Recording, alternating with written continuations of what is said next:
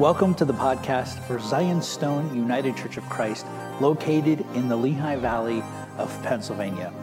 I'm Pastor Mike Landsman, and these podcasts are taken from my weekly Sunday morning sermons. We pray that they will bless you, and we would love for you to come visit us and make our church home, hopefully, become your church home. Here's what we have for today. We have been looking at the Lord's Prayer piece by piece, breaking it down, breaking it down, and we finish with, "For thine is the kingdom and the power and the glory forever.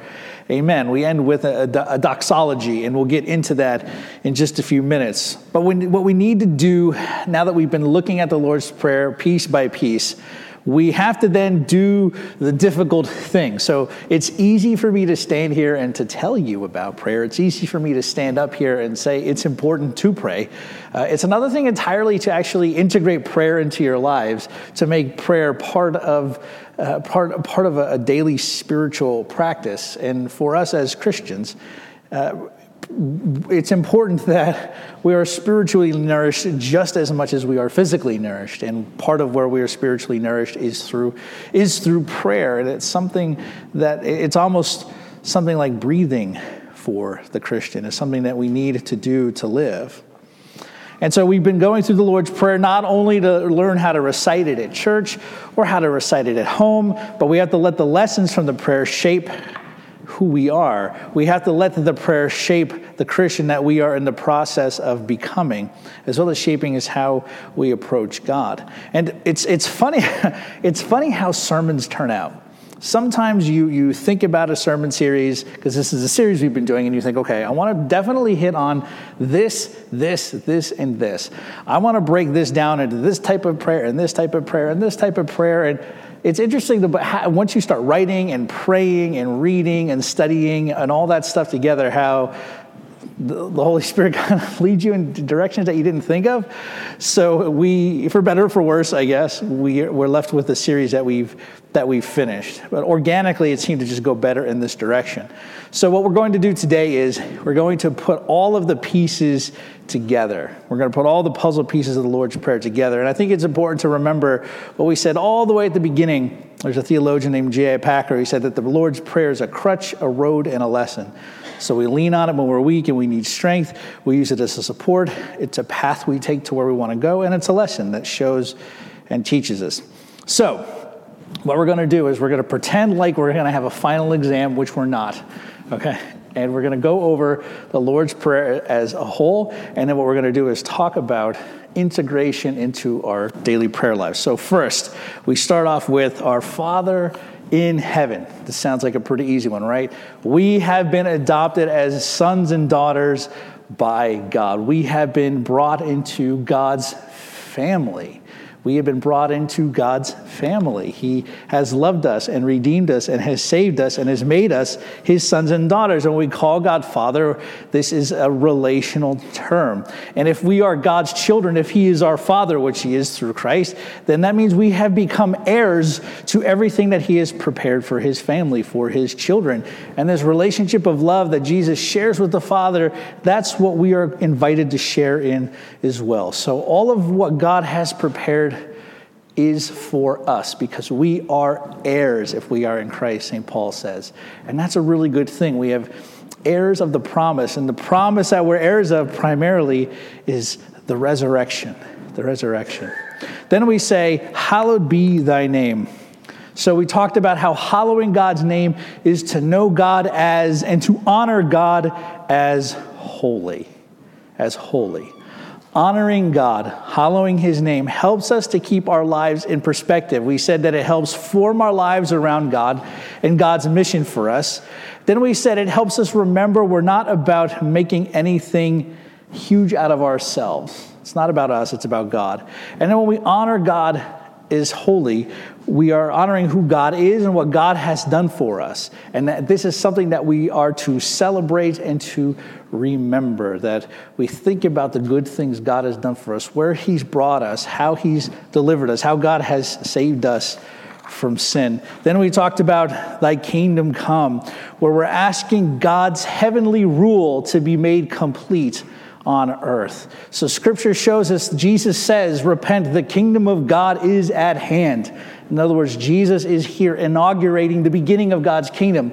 But we still live in a fallen world. We still see tragedy on the news. We see mass shootings in synagogues. We see shootings in, in, in malls. We have wildfires spreading through states, destroying people's homes and lives. We live in a world that is still enslaved to death.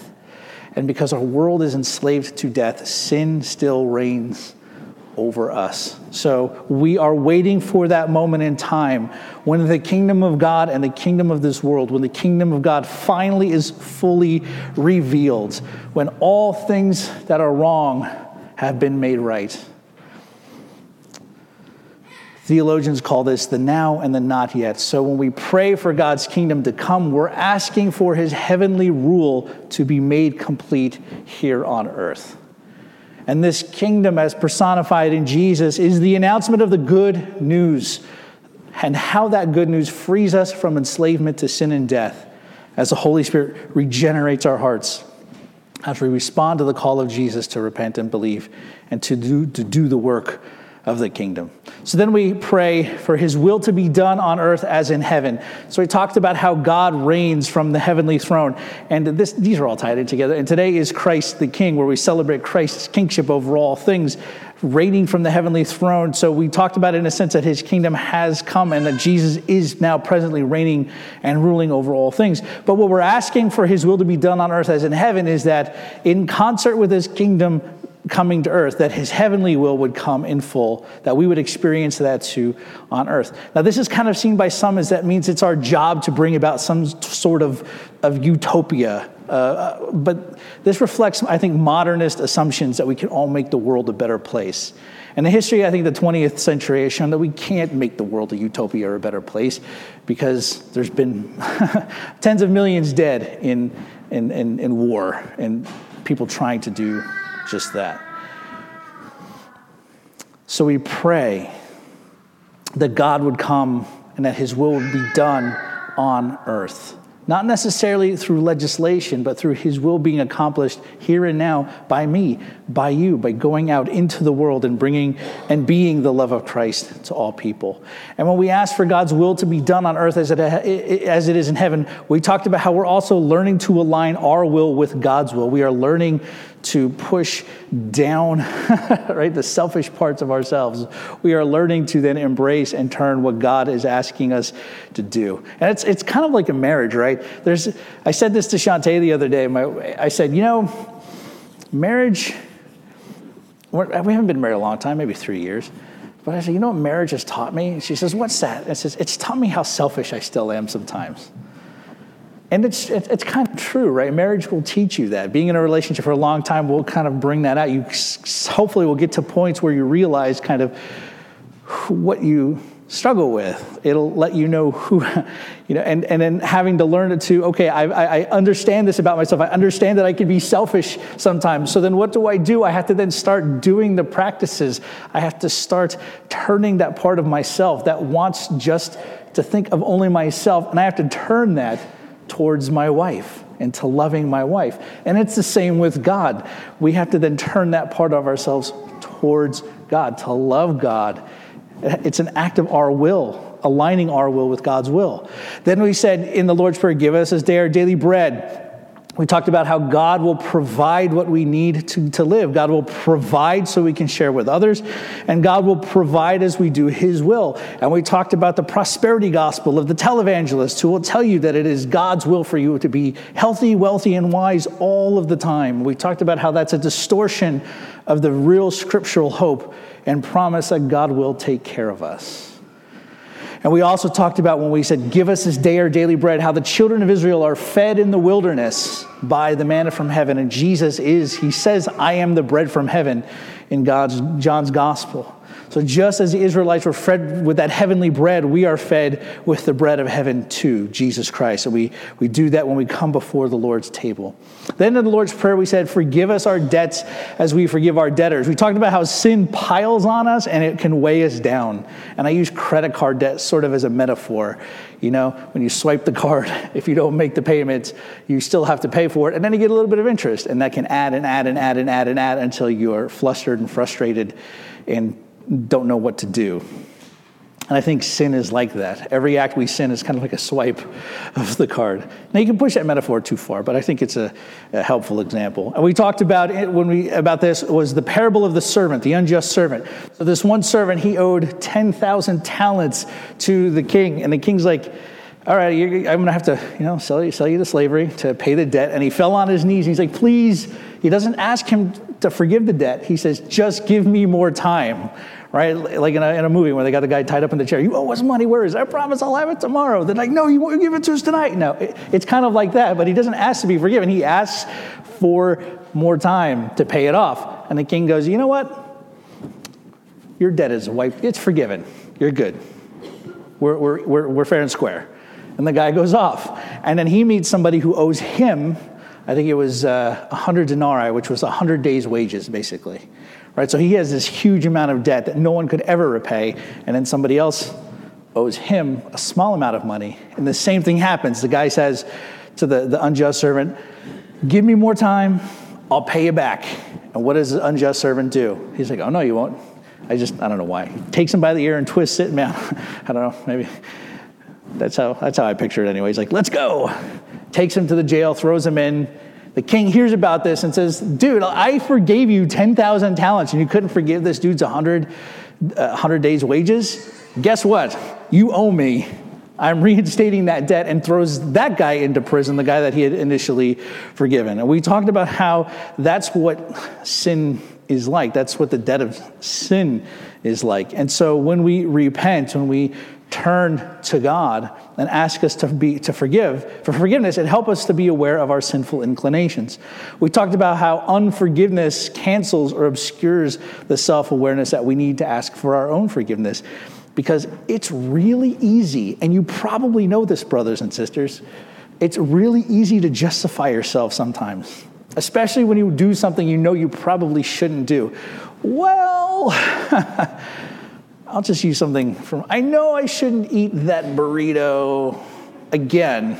I'll, I'll tell you a story. So one day I went to Chipotle, right? And I went and I, I had this huge burrito. It was delicious. And I was like, you know what?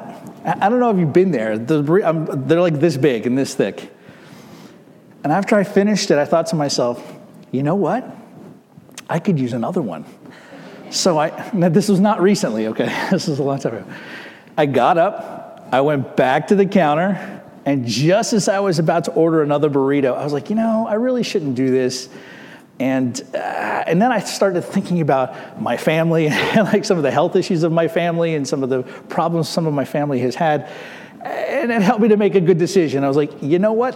I, as much as I really want this second burrito, and as much as I really believe that I can just cram it into my stomach, maybe I shouldn't have that burrito. And so I stepped away from the counter and I went and I sat down. And ultimately, it was probably a good decision.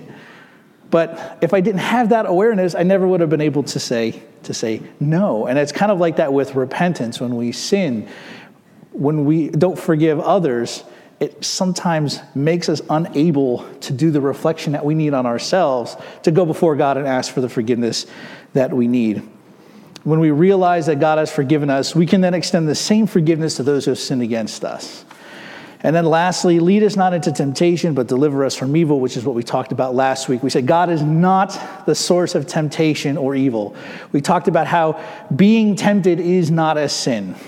We talked about temptation occurring when we are lured and enticed by our sinful desires.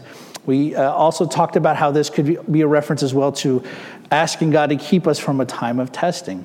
Ultimately, we're asking God to protect us and keep us, that when we experience evil, we can be rescued from it. And some translations say, deliver us from the evil one. So we're also asking that Jesus' triumph over the evil spiritual rulers of the world, that God would deliver us from those as well when we ask. So Now that we've had that brief review, I want you to reach under your seat. There's a Scantron and a pencil, and we're going to have a... No, we're not going to do that.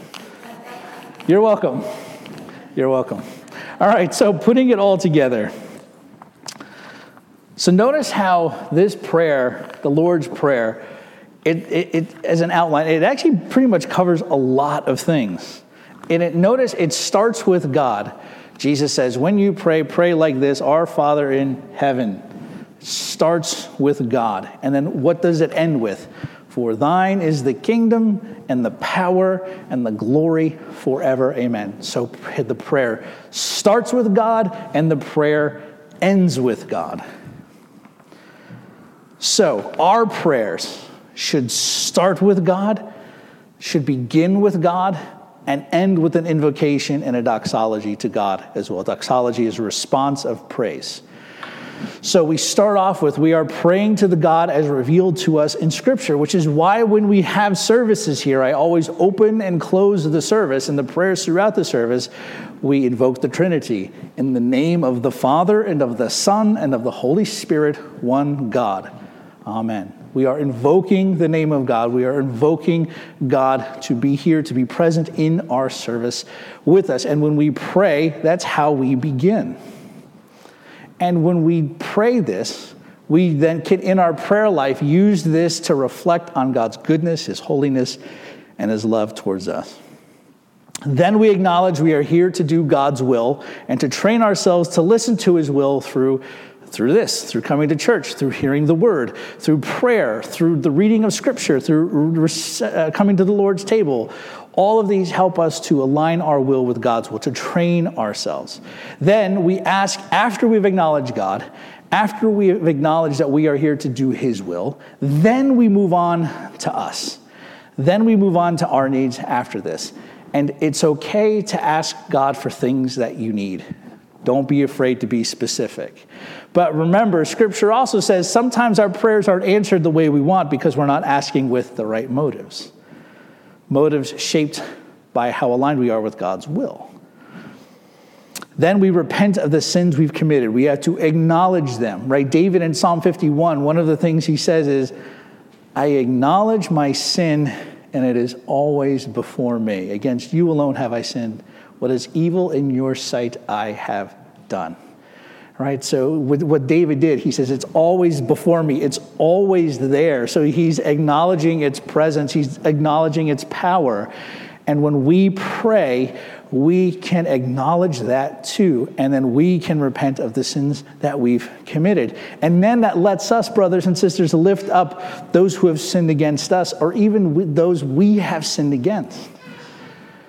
And then in our prayers, we ask for God's leading and guiding us every day. We ask Him that we not be led into being tested, but then we also acknowledge in our prayers if we are tested that God will deliver us from it and make a way of escape.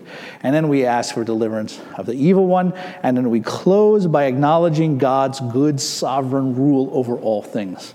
So notice that pattern there, right? So the whole reason why I've done this, this series, is, is to give you the tools, right, to help you identify how to pray. So you can use the Lord's Prayer yourself, like what we do in services. We're going to pray it in just a few minutes. Pray it yourself. He's too little to understand, but one of the things I do with Isaac every day is when he wakes up in the morning, I pick him up from his little crib, I change his little diaper, and then I hold him, and then I say, pray. And he knows enough to go like this. And then he immediately lets go because, let's face it, he's twenty months old.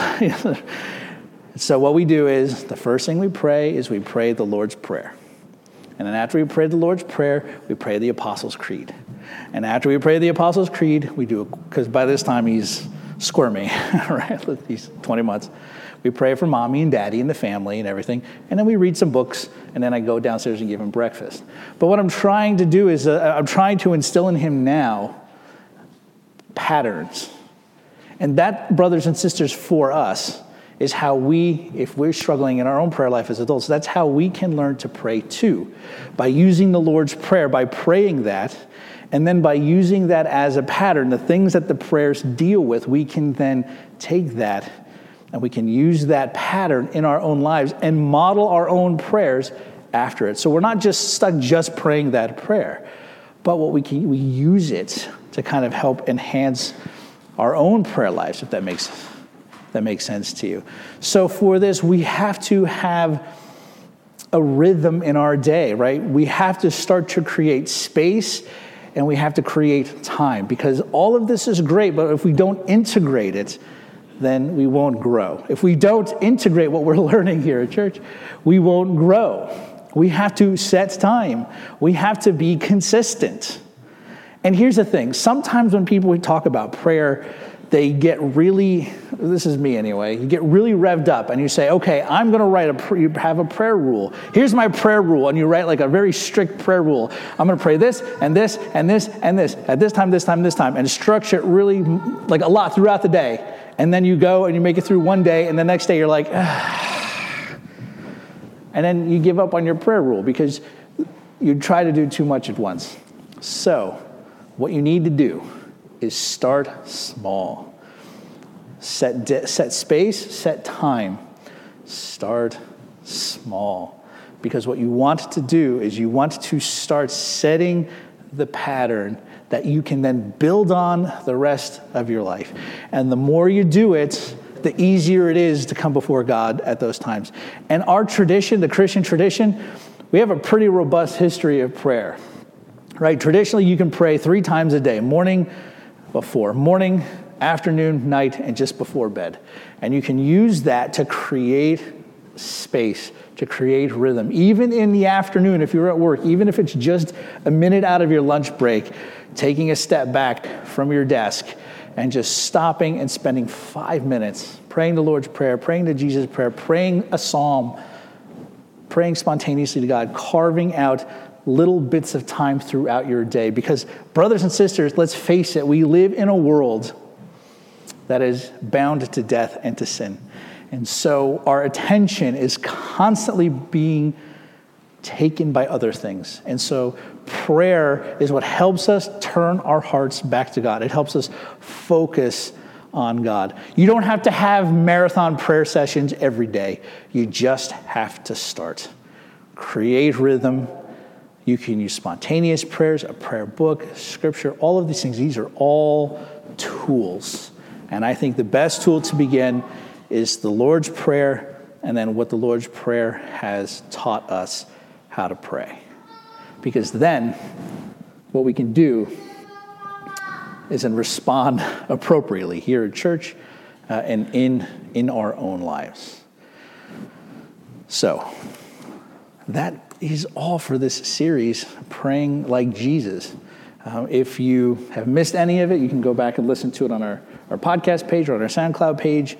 And essentially what I've done over the past, like, what, six months is essentially we've all been re-catechized, because we taught through the Apostles' Creed. We've taught through the Lord's Prayer. So you are all essentially kind of, if you've been here for all of them, you've been re-catechized. So yay, give yourself a nice little pat on the back. Welcome. All right. Good job. Good job. So as we move into Advent, what I'd love for you to do is then use what we've learned, particularly in the series on the Lord's Prayer, to bolster your own prayer life. Add something to your spiritual practices during Advent. Because like today, we talked about Christ is King. And next Sunday, we move into Advent, where we celebrate Christ's initial coming. And in Advent, it's a little bit of a penitential time where we where we, we pray, some people fast, whatever. But we're turning, trying to turn our hearts to Christ so that when we celebrate Christmas, we receive him in his fullness and his glory. And so to our Lord and Savior Jesus Christ be all glory, together with his Father, who is from everlasting, and his all holy, good, and life-giving Spirit. Amen. Thanks for listening to the podcast for Zion Stone United Church of Christ. We have deep roots here in our community, and we predated the founding of the United States itself. If you're looking for a traditionally grounded, biblically faithful church, come visit us. We just might be the church you're looking for. If you'd like to email me, you can reach me at m a landsman at gmail dot com. Please be sure to check us out online, zion stone u c c dot com, and check us out on Facebook at Zion Stone U C C. Thanks again for listening, and God bless you.